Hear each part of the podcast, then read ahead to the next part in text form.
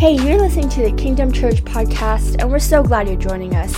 Today we have Pastor Jeremy Wolfram from Saints Church in Edmonton, just giving an amazing word, going through the book of Jude and the importance of God's word, the Bible, in our lives. Well, if you have your Bibles, why don't you open them up uh, to Jude, the book of Jude. And uh, I'm going to read a portion of scripture from here. If you don't know where Jude is in the Bible, it's right before Revelation, usually where you stop your Bible reading because you're getting scared and you don't want to get too close to Revelation and finish your Bible reading plan. But uh, Jude is this little tiny book right before uh, Revelation. And I had this idea that I'm going to lead our church through the book of Jude in three messages. And I should have taken about uh, seven to nine messages to do it, but that's okay. Uh, and what I want to do this morning is I want to read a, a short portion out of the book of Jude. And then we're going to read a couple verses in Ephesians of what uh, Paul wrote to the church at Ephesus.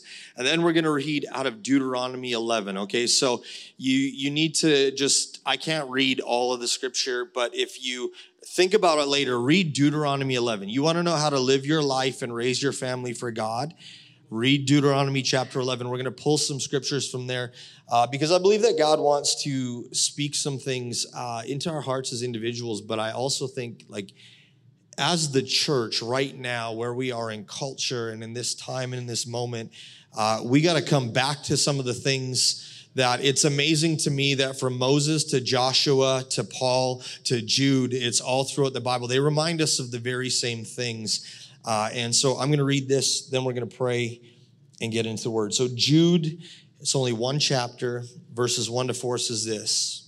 This letter is from Jude, a slave of Jesus Christ and a brother of James. I'm writing to all who have been called by God the Father, who loves you and keeps you safe in the care of Jesus Christ. May God give you more and more mercy, peace, and love, dear friends. I had been eagerly planning to write to you about the salvation we share, but now, everyone say, but now. I find that I must write about something else. See, this is what happens to preachers all the time. We're like, God, I want to preach this on fire, encouraging, rally message so revival comes and the church becomes all that it can be and people are inspired. And then you study and God says, no, no, no, you need to, you need to tell them about this. And as preachers, sometimes you're like, God, I don't want to talk about that. And God's like, well, you're going to talk about that. And, and Jude is in this same place. The writers of scripture, he says, Hey, I want to talk to you about how great your salvation is, the mercy, the love, the peace of God, all those amazing things. He goes, but now I, I have to write to you about something else. Urging you to defend the faith that God has entrusted to you once for all time to his holy people. I say this because some, everybody say some, some ungodly people have wormed their way into your churches, saying God's marvelous grace allows us to live immoral lives. That like that took a steep turn from like grace, salvation, the goodness of God, all true, all good things. But this is like even in your churches, we have some people that have tried to say that the grace of God allows us to live however we want. Let's skip over to Ephesians chapter 5, verse 15 to 17. Uh, Paul says this He says, Be careful. Everyone say, Be careful. How you live, not as unwise, but as wise, making the most of every opportunity because the days are evil. This was written 2,000 years ago. Therefore, do not be foolish, but understand what the Lord's will is. And then we're going to jump all the way back to Deuteronomy chapter 11, verse 8 says this at the very beginning says, Therefore, be careful. Deuteronomy 11, verse 16 says, But be careful, don't let your heart be deceived. Everyone say, Be careful. I'm going to pray. Heavenly Father, I thank you so much today for your word. I thank you that you speak to us in such real and potent ways deep in our heart and in our soul. And God, I just pray this morning that uh, in the words that you've given me and the things that I speak, Lord, you would you would touch our hearts and you would move in a way that allows us to be formed and fashioned into the men and women of God that you've called us to be so our churches can be the light that we need to be for the world in which we live in Jesus name. And everybody said Amen. I find it interesting that uh, for Moses, he keeps saying when he reminds the people on how they should live and how they should walk, and they've come through the wilderness and they're about to enter the promised land. He says over and over again in Deuteronomy chapter 11, he says, Be careful. Be very careful. Be careful how you live. Be careful that you're not deceived. Joshua picks up the very same language when you go into the land of, of Canaan, when they cross the Jordan, when they start possessing the land. Joshua gives the same address at the end of his life. He says, Be careful that you're not deceived. Be careful that you walk in the ways of the Lord. Be careful that you don't forget the words of the law because they, they will guide you, they'll lead you. Then you get into the New Testament and we start seeing Jesus in a more full picture. But as Jesus makes his way back into heaven and, and we are left as the church, crazy thing that God left the church to be the message of the gospel, to carry the message of the gospel to people we are warned over and over again in the, the Pauline epistles, in the, the New Testament writings, that there is something that we need to do. We need to be careful and we need to keep watch of our faith and how we walk and how we live. And, w- what does this really mean? Because sometimes I, I think this sounds like stuff your mom says to you, right? You like, remember, you're like, you're gonna go do something, your mom's like, be careful. You're about to leave the house. Oh, be careful, be safe you're like, yeah, yeah, mom. You know, dads do it differently. Dads watch our kids fall off the play set, and when they fall, we're like, oh, you should have been careful. Should have listened to your mom. It's like, we know you should be careful, but we'll still let you do it because then you learn, right? You know, mom's like, always, be careful, be careful. And you're like, from what? I walked outside, you know? Another one of my favorites, like things that mom says, like, make good choices. And people are like, okay. And, and, I, and I brought our church to this, like, you know, if we don't teach young people, if we don't teach ourselves how to make good choices, it's impossible to make good choices. So the writings of scripture, I'm thankful that these aren't false, shallow warnings where we're told to be careful, where we're told to make good decisions, where we're told and, and we're reminded over and over again that uh, there's things that we got to watch out for, look out for. They don't tell us, oh, be careful, and then never tell us of what or how or how to do those things. It, it's always followed with instruction that leads us closer to Jesus. It leads us deeper into his word because that is what forms, fashions, and shapes us to be able to stand for the truth, to defend our faith, to walk in the ways of God the way Jude is talking about. Because his warning comes to us is that even in the church, there will be those that rise up from time to time. Now, this isn't a time to look at your neighbor and be like, you're an evil person, or you're a deceiver. No, no, no. We don't, we, let God work on some of those things and our pastors. But, you know, here's the reality of it is that there will be ideas and ideologies and things that try to creep in where, where the writers of the New Testament says, you need to guard your faith. You need to defend the truth because there's a lot of things out there that sound great, feel great, look great, seem okay, but they will not sustain you. They will actually shipwreck, deceive, and bring you further away from God's best for your life than you want to be.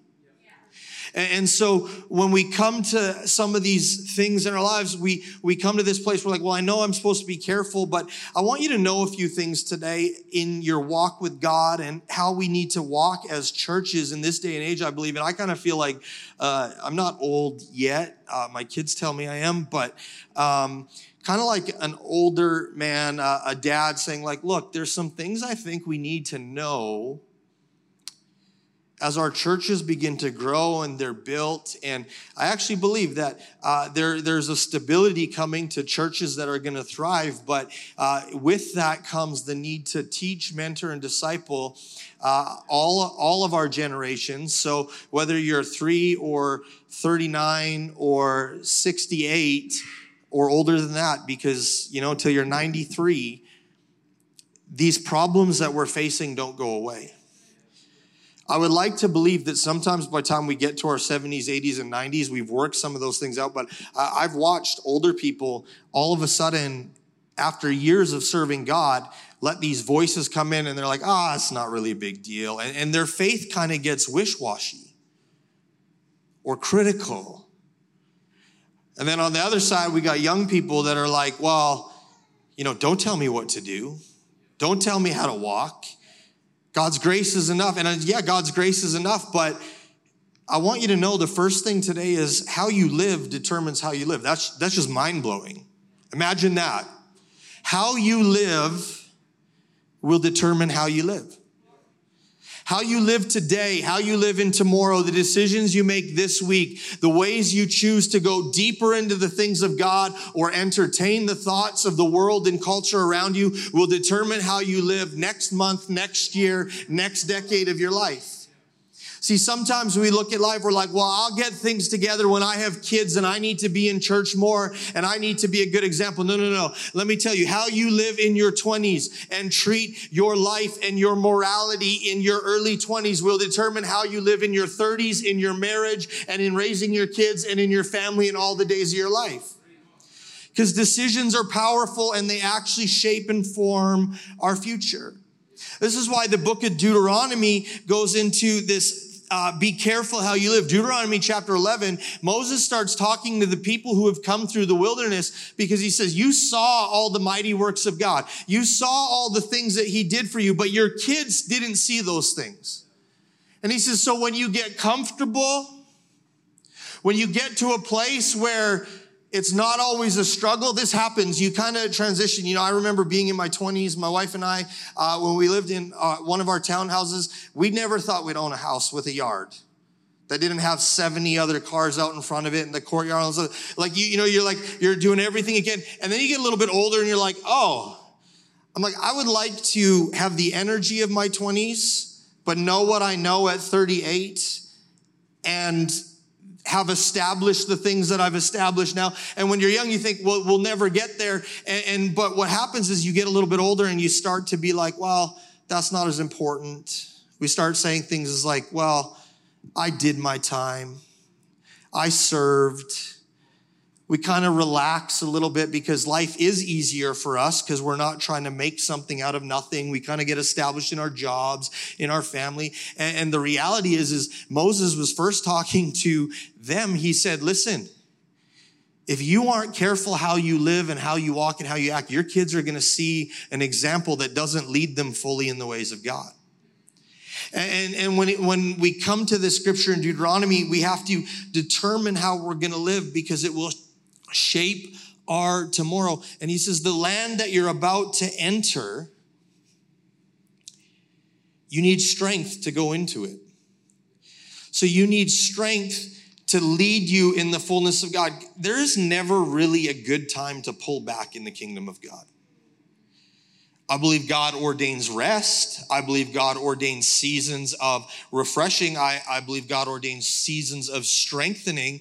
But the minute we say, well, I, have heard all this before, I know all this, I'm just going to take it easy when it comes to my involvement in the church, when it comes to pushing um, and, and an example of who God is for my family and my personal devotions and growth. There's never a great time to pull back from that stuff because the minute we do, ideas and other things begin to slip in and, and it starts to form and shape how we live. And the good news is, is that God wants us to have strength to live in His fullness and in His best. That's why Ephesians says, be very careful then how you live. Let's not be unwise, but let's be wise. This is why He says, let's make the most of every opportunity.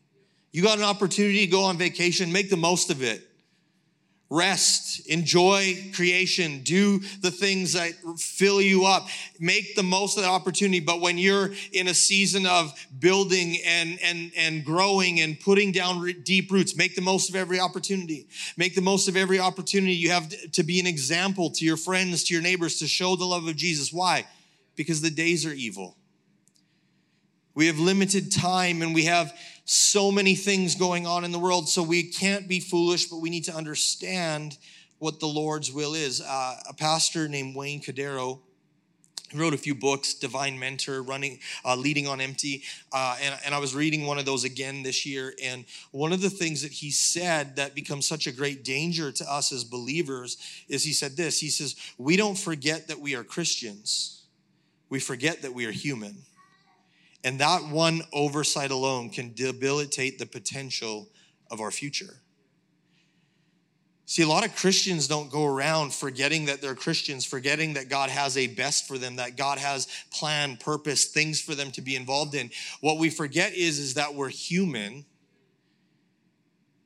And when we're not careful, we allow ideologies, immoralities, thoughts, things come into our lives. We let ourselves get so tired that we are weak, we're not spiritually built up, and all of a sudden we can fall into traps and things. Why? Not because we forget that God loves us and we want to serve Him, it's because we forget that we're human, and in our humanness, in a broken, fallen world, we are susceptible to the things of this world if we are not vigilant, sober, and keeping in step with what God wants for our lives. So I want you to know that today. I want you to know that how you live determines how you live live. I also want you to know is that we need to be reminded way, way more often than we would like to admit. All of my children will be teenagers come September. Praise God. I was a youth pastor for about 15 years, and uh, you know, when all three of your kids are in youth group, it's a different story. And the amount of times that uh, I'd be like, hey, guys, and any one of my kids, don't forget. And they'd be like, Dad, I know. I know. I know. I know. And sometimes I want to look at me like, you just know everything, don't you? You know absolutely everything. I can't tell you, and and that. And, and so, you know, as a parent, you're like, okay, just trying to be nice, just trying to remind you. But I think we do that as adults as well. You know, we can rag on teenagers for not wanting to be told what to do. But like as adults, we come to church and be like, why is he preaching this message again? I know. Like, yeah, he's 38, thinks. I've been in church as long as he's been alive. I know. We do those things. You know, church people, sometimes we're absolutely the worst when it comes to receiving and hearing the word of God in a fresh way because my wife didn't get saved till she was uh, 18 and we would pastor these kids in youth group and she, she's like, she she would have all these grace. I'm like, what are these kids doing? Like they they say they love Jesus, and I know where they were Friday night after youth group, and they're still kind of you know half hung over on Sunday morning when they're showing up to church. And it takes about a year or two for it to kick in that, like, I really got to surrender my life to Jesus. And my wife's like, that's fine. And she would walk with them and talk with them every time that, that have a rough weekend, then mess up. And she'd pray with them and love them. She's like, because Jeremy, one day they're going to get it and there'll be no going back. And she goes, what I don't get is all these Christian kids that they've had this blessing. They've known about God's best. They've had this covering because they grew up in a, in a great home. They don't experience things like my wife did did uh, growing up, like some of these other kids did growing up, and they just take it for granted. They're so bitter against the church. I said, Yeah, I know. They're the worst because they look at you and they're like, Yeah, yeah, I know. And they do all the right things, say all the right things, and their parents think they're fine. And I would look at them as youth pastor. I'm like, Your kid is a little devil. They are lying to you. They are so deceptive in their attitude and some of those things. And Brandy's like, How do you have grace for them? I said, Because I was that kid. It's one of those things that, you know, as parents, as leaders, as people, as the family of God, the reason we need to continually set an example is because we can get so familiar with it. What we've actually modeled to Christian young people is church is a thing we go to, it's something we do, it's not a life we live. And, we got to come back to this place where we get rid of this attitude that just says, well, don't tell me that again. I already know. No matter how many times I read the Word of God, I'm constantly shocked and in awe of the new things that He shows me or the things He reminds me of that I'm like, I'm sorry, Lord. Like, I may have been preaching for the last 20 years, but I, I forgot. I got to fix this area of my attitude. I was talking to a pastor who uh, was preaching out at camp. I dropped my kids off at camp this week and I talked to him one night and went back on the next day and I saw him and he says, I had to go rewrite all my messages just because the, the it was a different people group than I thought was going to be here. Way, way too many young kids. And he's like, I put all this prep time in this thing. He goes, he was like, and God just told me to fix my attitude. I'm like, really? Preaching 30 years, he's still telling you that? He goes, oh, he's still telling me that. He goes, probably quicker than you want to the older you get. I'm like, thanks. Good reminder. But it was encouraging to me to see that here's a guy that could say, I could put this on coast mode. I've preached so many sermons, so many things. Like, well, I know what is like, no, no. he had it in his heart to say, God, if, you're, if you need to adjust my attitude, I'm going to do what you want. And I think that should be our heart and our attitude in the church. And when God calls us to things and how to walk, we need to be reminded way often, way more often than we would like to admit. See, in the book of Jude, verse 5, he says, So I want to remind you, though you already know these things. Jude's kind of trying to be like that. It's like, I know that you know, but I'm telling you again. Because he knows he's going to get this response from the church. Jude, why are you writing this? Paul wrote this to us, Peter wrote this to us. Who are you? You're just another guy. He's like, No, no, I know that you know these things, but I want to remind you again. See, Matthew Henry said this preaching is not designed to teach us something new in every sermon. Like, if you think you came here to learn something new from me today, you're sorely mistaken. It's not to teach us somewhat that we knew nothing of before, but rather it's to put us in remembrance, to call to mind the things forgotten, to affect our passions, and to engage and fix our resolutions that, that our lives may be answerable to our faith. Now, that's an interesting thing. We need lives that are answerable to our faith.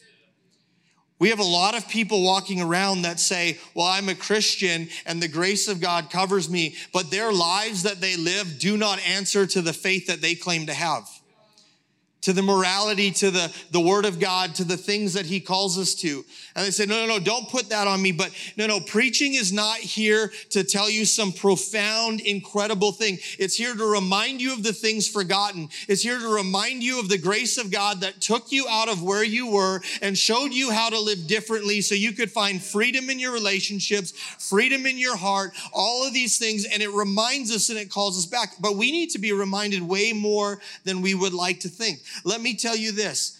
I have in my notes that Sundays are not enough, but I guess for Kingdom Church, Saturdays are not enough. So you go to Sundays eventually. And you know, it's, it's, uh, it's one thing to say this though. A weekly message is not enough for you. But then you get all these people it's like, yeah, but I know and I love Jesus and I do my own personal prayer life and devotion. So I don't need church all the time because I can grow on my own. Now, I'll tell you another thing. That's not enough either. And we have the church really split into two camps and they're, they're kind of divided on this thing. And, and we get a lot of people that they they they go and they say, well, yeah, I, I come once every four to six weeks, and this is my church. And I mean, I'm good though. Great sermon, Pastor, but I've just really been studying this and listening to this podcast and that, and I'm growing. Uh, but can I tell you what happens with people like that? They they say that they're growing, they say they're answerable to their faith, but they're not answerable to a community that can protect them and keep them from all the thoughts that the world is throwing at them. We have such a culture that will throw every idea at you. I don't know what it is today because I know we just went through all this Roe versus Wade. We went through this argument, that argument, all these things. Whatever the next whatever storm on social media is going to be, can I tell you that as the church, your call is to be rooted in your relationship with Jesus and answerable to a community of faith that holds you to truth not to ideas and opinions. So you have that one camp, but then you have a camp over here and you have all these church people like, I'm so good. I go to church every Saturday at Kingdom. I even go to Saints sometimes on a Sunday. And then Pastor Harrison and Pastor Brett and I, we all tell each other where you guys have been.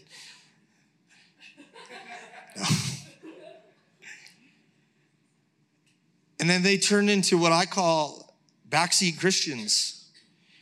Because I watched it growing up in youth group. I've watched it as a youth pastor for years. You know what that is? You know, do you know what the little ledge in the back of your car is for? You know, with the windshield, there's that little ledge there? That's where you keep your Bible till next Sunday, because that's the only time you need it, right? It's funny because it's true. And we have a whole generation. Well, I go to church and I worship and I'm in the presence of God, but nothing all week long. You know, my wife told uh, one of the women's groups she was walking through a Bible study with, she, she says, Listen, I love my husband, but his preaching is not enough for you. In this day and age, in this culture, if you don't know the word for yourself, if you're not going deep, if you don't know what truth is, and all of these things are coming at you through social media, you need to know and you need to be reminded. And so the preaching on Sunday or Saturday or whatever day is to call into remembrance the things that God spoke to your heart all week long, maybe last month, maybe last year. And until we get the church together saying, I need this deep spiritual depth and I need the community of faith because I need the preaching of the word and I need people beside me that say, don't listen to that teaching. Don't listen to that ideology. It's false. It's going to lead you into something you don't don't want to be caught in, we're going to be left short. Sobering thought. I was telling Amy about this this week, and uh, my wife and I decided this year we were just going to get into the Word more than we've ever been in.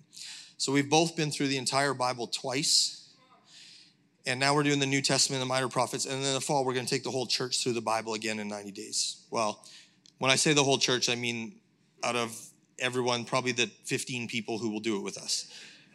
But the, the goal would be the whole church. Because there's something about getting the word in you that changes you. And uh, we were talking about this and, and the depth of it and what it does and how it washes over you. And, and everyone says, Well, I don't have time.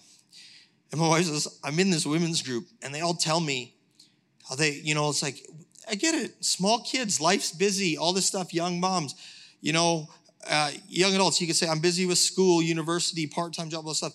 And she's like, but then the next moment they'll tell me about all the shows that they've watched, and they all know what they've all watched. And I was like, wow, that's fascinating, hon. And then I get in the vehicle with my friend Dean, and the radio's on, and it was on 9:30 The Light, and yeah, I don't know, 9:30 The Light, AM, right? Come on, Sydney's like, yes, AM Christian radio, or maybe it was uh, Shine, but on Sunday nights, um, there's preaching. So I think it was David Jeremiah or someone, and he's talking about the Word of God. And he said this He says, Did you know that you can listen through the entire audio Bible in 72 hours? If you listen straight through. And it's like, well, you can't listen straight through. Goes, but then did you also know that the average North American consumes 72 hours of television every two weeks? And then we all say, oh, we don't have time. Come on, church, we gotta, we gotta remind ourselves that we need the word of God. Sundays and Saturdays and a, and a few verses here and there is not enough. Uh, my friend John Stretch, uh, he said last Sunday after church, he said, you know, the average person who says they do their Bible reading daily, it's about seven minutes.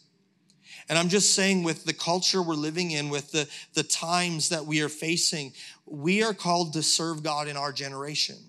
So it doesn't matter if we think it was easier for Christians before or harder for Christians before, or the world's so bad or there's so much to fight against. It doesn't matter. We are called to serve God in our generation. So what we need to do is we need to know our God and know his ways so we can stand for our faith and defend the truth. This is why I believe Peter wrote in Second Peter chapter 1, uh, he wrote this. He goes, Therefore, I will always remind you about these things. And even though you already know them and you're standing firm in the truth that you've been taught, it's only right that I should keep reminding you as long as I live. That's what our job is as preachers. It is not to, to show you something new. It's great when we have vision. It's great when God shows us somewhere we're going. But our primary purpose in bringing the word is to call you to a place where you remember the word of God. That even when you're standing strong, we remind you how to continue standing strong because there will be a day that some weird doctrine or wind blows against your life and you're going to seem, you're going to feel like this might be okay. Your emotions are going to tell you, why is this wrong? Why shouldn't I accept this? And what you need is the word of God deep in your life to show you truth. You need a community around you that keeps you from stumbling and shows you that God's way is better than all the things that we could invite into our lives. And though we should know a lot of these things, we don't always remember. Because people who are deceived or people who fall into some immoral thing, I don't think they wake up one day and just decide, I'm just going to be deceived and immoral today. No, they come to a place where they're tired, they're weak, they haven't kept their guard up, and the things that they know they kind of let some things slip through and it starts to, to latch on. And so, what Jude really does is, I didn't share this whole message with you last Sunday. Great Sunday summer message. I talked about deception, immorality, and division in the church. I mean, that was a fun one message. But the thing is, is we need to be reminded of these things and how even when we think we're standing strong, uh, they can come into our lives. But the problem is, we rather than going deeper into the things of God and the ways of God and, and constantly being reminded, we've actually played this game where we try to see how close we can get. You know, it's like a mousetrap game or a water fountain. When we were growing up as kids, we would go out to my grandparents' farm out by Westlock, and if we would get bored, especially in the winter and there wasn't a lot to do outside, we had this game where we would set mouse traps on the table and we would convince our younger siblings that they could set it off without getting their finger caught. And we would like do this as a game, right? And I'm not talking about like those plastic ones now that you squeeze It's like I'm talking that full on metal snap action that like seriously could have broke fingers and like you know we would you know we were so mean right so this is deception at its best you know uh, myself and uh, some of my older cousins, we would tell like my brother and some of their younger siblings, like, oh, you can do it. You're fast. You're so good. You're so amazing. You won't get hurt. And that's what the enemy tells you. You're like, oh, this isn't really that bad. You'll have a thrill. It'll be okay. You'll get in, you'll get out. It'll be fine. Nothing really, like, and one day your hand just gets caught. And you're injured and you're hurt and you're trapped and we play these games and, and, and then we wonder why, why do I have to be reminded? And it's worse. So, you know, see, I, I think this, it's better to be reminded when you're standing strong and you're walking in the ways of God. I mean, told, hey, remember that this is bad for you. This is going to hurt your relationship. This is going to hurt your walk with God. Uh, it, because I, would rather be the guy that if you you mess up and you slip, I can be like, hey, well, let's walk and let's get back to those things. But like that's the thing, Christians are bad for this too. You know, you someone gets hurt and caught in a trap and they never walked beside them or warned them before, and then their hand is stuck in a trap and they're like, I told you so. You should have done this and that. It's like, well, where were you yesterday when I started doing this? And so sometimes, church, when a friend says, hey, like, I'm praying for you and I'm kind of concerned like about this area of your life. Are you okay? Take the warning then. But all too often we need to be reminded much more than we would like to admit. It's like the water fountain at the mall, right? You always tell your kid, don't get too close. Don't get too close. Don't lean over. Don't look in. And before you know it, somebody's wet and gets new clothes. and uh, I can't remember which kid it is, but kid it was, but you know that happened to us, right? And you're just walking and you're trying to give freedom, and you know before you know it, kids in the water fountain, you got to go and buy a whole new outfit. But then you know, it probably was me when I was younger. You get this idea, it's like, oh man, if I just get wet in the water fountain, I get new clothes. Well, the second time you ride home wet, you know, like it's uh, you kind of just ended that trip. But we need to be reminded that God wants to work His truth and His grace in our lives, and, and that, you know, uh, the power and purpose of God for us is so great, but we need one another. We need that depth of the word. We need all of those things.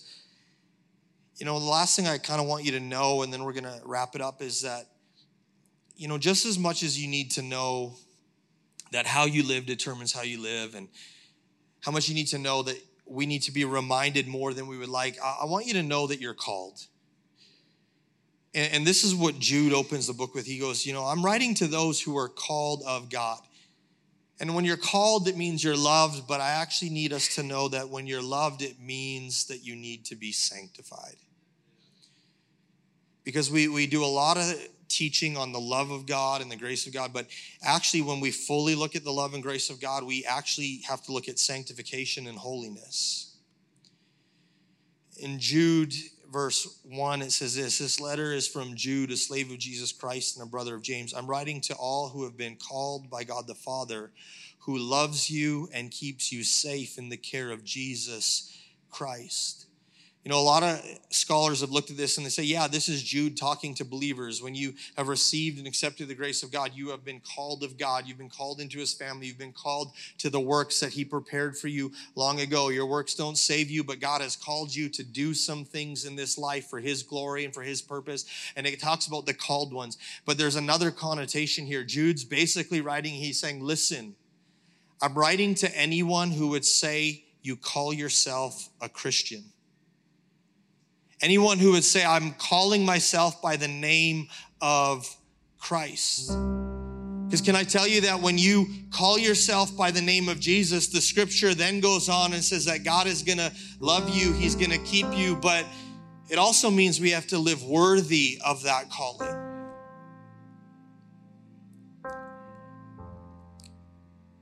Ephesians 4, verse 1, Paul said, I urge you to walk in a manner worthy of the calling to which you have been called. See, if you've been called by Jesus, yes, you're loved by him, but that actually means sanctified. You look at other translations, it says, uh, to those who have been called by God, sanctified and preserved. See, to be loved is to be challenged and changed. I love my kids with all my heart, but I love them so much that I won't hesitate to stop them from doing something that's going to hurt them I won't hesitate from calling out an attitude or an action that is going to lead them down a path of destruction. And just because Jesus calls us as we are, he doesn't care about your past. He doesn't care about what you've done. He calls you to himself. His grace covers you. He washes that clean. But then he says, Because I love you, I will challenge and change you in your thoughts, in your heart, in your attitude, in your actions. And there is a submission that needs to come to us as believers and to us as a church that says, God, if you're calling us to do something, we're willing to be changed and sanctified. In the Gospel of John, before Jesus goes to the cross, it, it, it, records this prayer that Jesus is praying to the Father. And it's amazing to me that Jesus never ever called us out of the world. He called us to live outside of the world but he never he never called for god to take us out of the world to rescue us from the world. He says this in john 17 verse 15 17 i'm not asking you to take them out of the world but i want you to keep them safe from the evil one. Doesn't that go right along with what all the apostles said? Be careful. Watch yourselves. Defend the truth. Be reminded he says, They don't belong to this world any more than I do, but make them holy by your truth and teach them your word, which is truth. So if we can know and learn that how we live determines how we live, and we need to be reminded way more than we would like to admit. I would lo- like to say I don't need to be reminded as much, but thank God for the Holy Spirit and my wife, and I get reminded more often than I want. But it's good for me.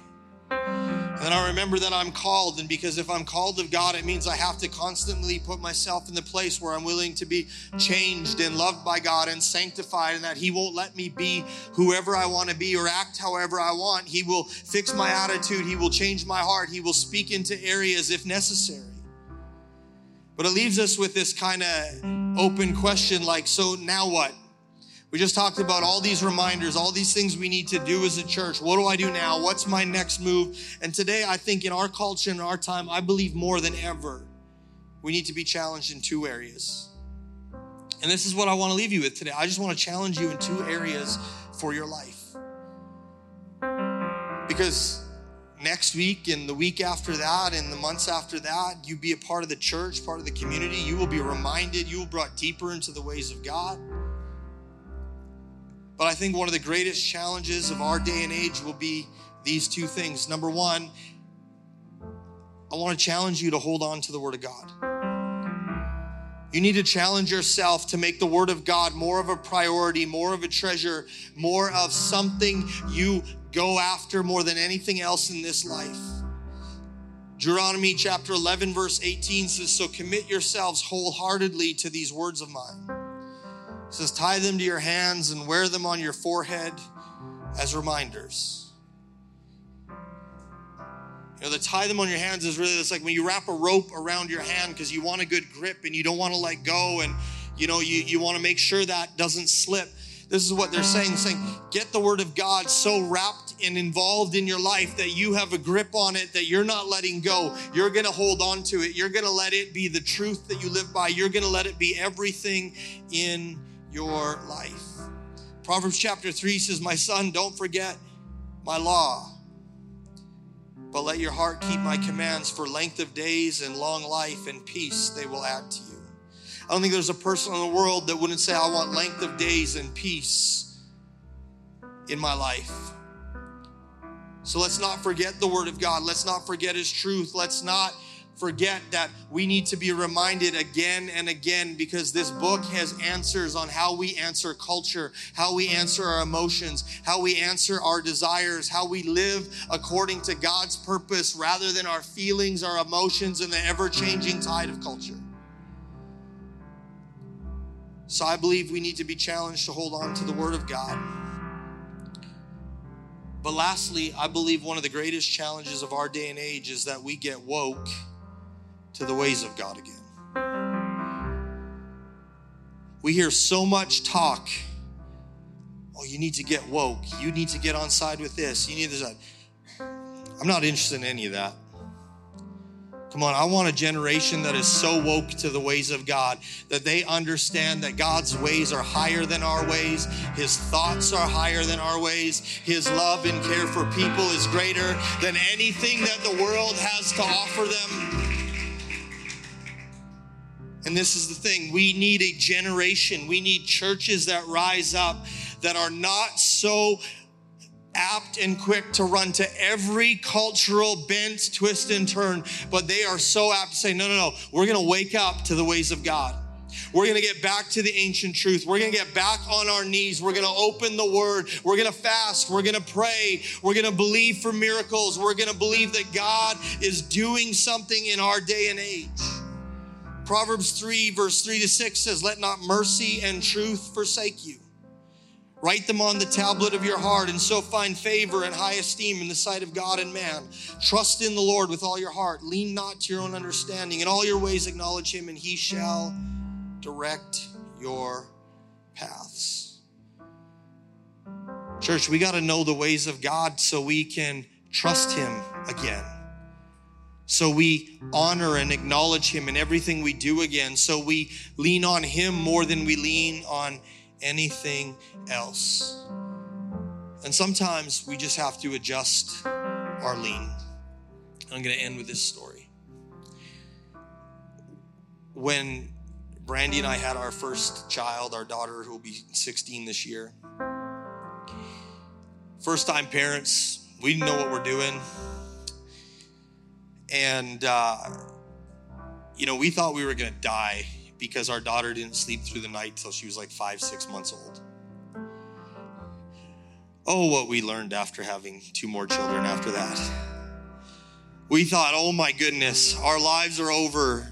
My wife's not sleeping. I can't control my house anymore. How I can't fix anything. And, and it was like everything felt upside down. And so we found uh, out that our daughter um, would stay asleep mostly in this like little bouncy chair. So it was like this chair that they sit in and it has like the toys, you put them in during the day. So I just took the toys off and literally for a few months, like I would put her on my side of the bed on the floor in that chair. And like if she would fuss, I would just like half asleep bounce the chair. Is that that's how we got through the night.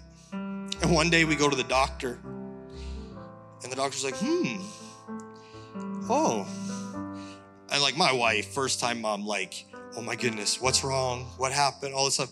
She's like, have you ever noticed that like her head leans this way all the time? We're like, no. He's like, yeah. She's like, like, tell me like what kind of sleeping habits she has. All like, and we go through. We're like, well, to be honest, so we tell the doctor, she's been sleeping in this bouncy chair beside our bed because it's the only way we get into sleep. He goes, oh well, obviously her head is leaning to one side all the time. So this side of her neck is longer than the other side of her neck. And my wife's horrified. The doctor says, no, it's okay. So we had to do like baby physio and stretch her neck the other way. She's beautiful, healthy, everything's good. Stretch out her neck the other way. And you know what? I, I just want to tell you this to encourage you. You might feel like the leans in your life and the pull to the things of the world and the stuff that you can't get away from is so strong. But I'm telling you, when you work the Word of God into your life, when you work uh, the, the relationships that are good for you into your life, when you say, God, I need to adjust my lean, God will strengthen you to be able to pull the other way so you can walk in the ways of God with your head held high, knowing that you're living in truth, knowing that you're living in God's best. So don't ever get so discouraged because you've messed up or you, you've gone one way. Just say, God, it's time to adjust my lean. God, I need your strength. I can't do this on my own. And that's the beautiful thing about Jude. He says, God who called you, he loves and sanctifies you, but he keeps you. And this word keep or preserves means this is how amazing the grace of God is. Though that we have an ownership, though we have a part to walk worthy of the calling, we were never called to do it on our own. So if it's grace that has saved us, it is the grace of God that will keep us and preserve us and help us overcome and become who we're called to be. Amen. Man, why don't we stand this morning? I'm going to let the band play the song, but I just want to leave you with this. Let's hold on to the word of God. Let's let's know him and know his ways and let's let's become who he's called us to be in every area of our lives. Amen. Thank you for listening to the message. We hope it blessed you and that you're encouraged and inspired. If you made a decision to follow Jesus or want more information about our church, head over to kingdomchurch.ca and we would love to connect with you. Be blessed as you continue your week.